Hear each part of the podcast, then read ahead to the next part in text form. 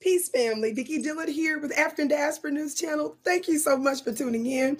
Be sure to give us a big thumbs up, hit the subscribe button, and share. This will increase our collective Black voice. And how many of you all know we're the counter voice to the media apparatus of the oppressive class? So to have someone that's strong enough to speak for you around the world is so key. And for that, we say thank you so very much, family.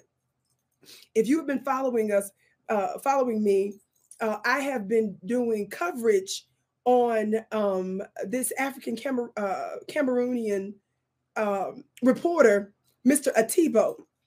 Well, he has been sparring nonstop for a long time now with the White House. The latest uh, here is with Karine Jean-Pierre, the current uh, Haitian immigrant background reporter. She's a part of the LGBTQ community. So when the White House nominated her, they thought that because she's LGBTQ, Haitian, and, and she's black, that she checked all the marks. Talk black to me, somebody. They treated that as a as a historic moment in America. Well, she has been doing everything that she can to silence this man. Her response to him has been outrageous, and her actions against him have been punitive. Well, guess what the latest is? By the way, be sure to check out my previous broadcast, check our videos so that you can see the previous uh, broadcast that I did on this so that you're caught up to speed. Guess what's happening now? A member of the White House press corps has filed a lawsuit against White House press secretary Karine Jean-Pierre and the Secret Service, alleging they wrongfully revoked his press, his press badge. In his suit filed Thursday, at the time of this particular piece, African journalist Simon Ateba argues that the White House policy for revoking press access violates the First and Fifth Amendments of the Constitution. President Biden's House, White House announced new rules in May that for the first time allow for rescinding a press badge. Did you catch that? That's how your open enemy works. They will tweak when the rules, when they can't use the current rules to make mischief, they make new rules, they make new policies. That's exactly what they did here. Because it says it was for the first time they allowed rescinding a press badge. Defendants violated Mr. Ateba's First Amendment rights by changing the criteria for hard pass credentials to intentionally prevent Mr. Ateba from obtaining hard pass access.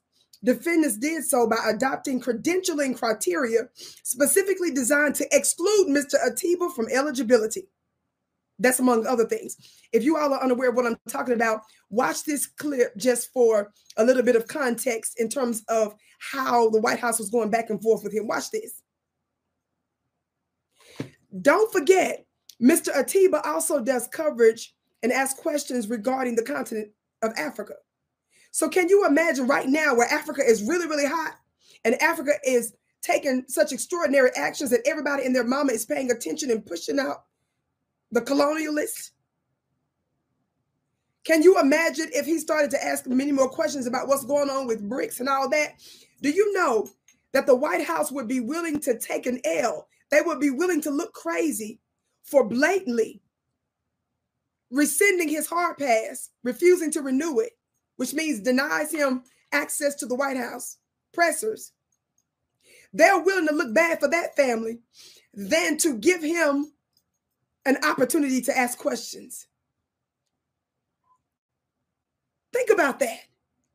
And even if they tried to cut or to snip him out, especially if it was something live, do you know that even if it was captured on video, that he would still likely go viral in many cases online or through alternative media sources like this one?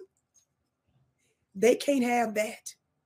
And they certainly can't have it coming from the White House spokesperson. Shout out to our brother, Mr. Ateba. You know I'm gonna stay on top of this. I can't wait to hear what you have to say about it below. My name is Vicki Dillard. I'm a spiritual teacher and I teach all kinds of empowering principles at clubvicki.com. That's club V-I-C-K-I.com. I can't wait to see you again.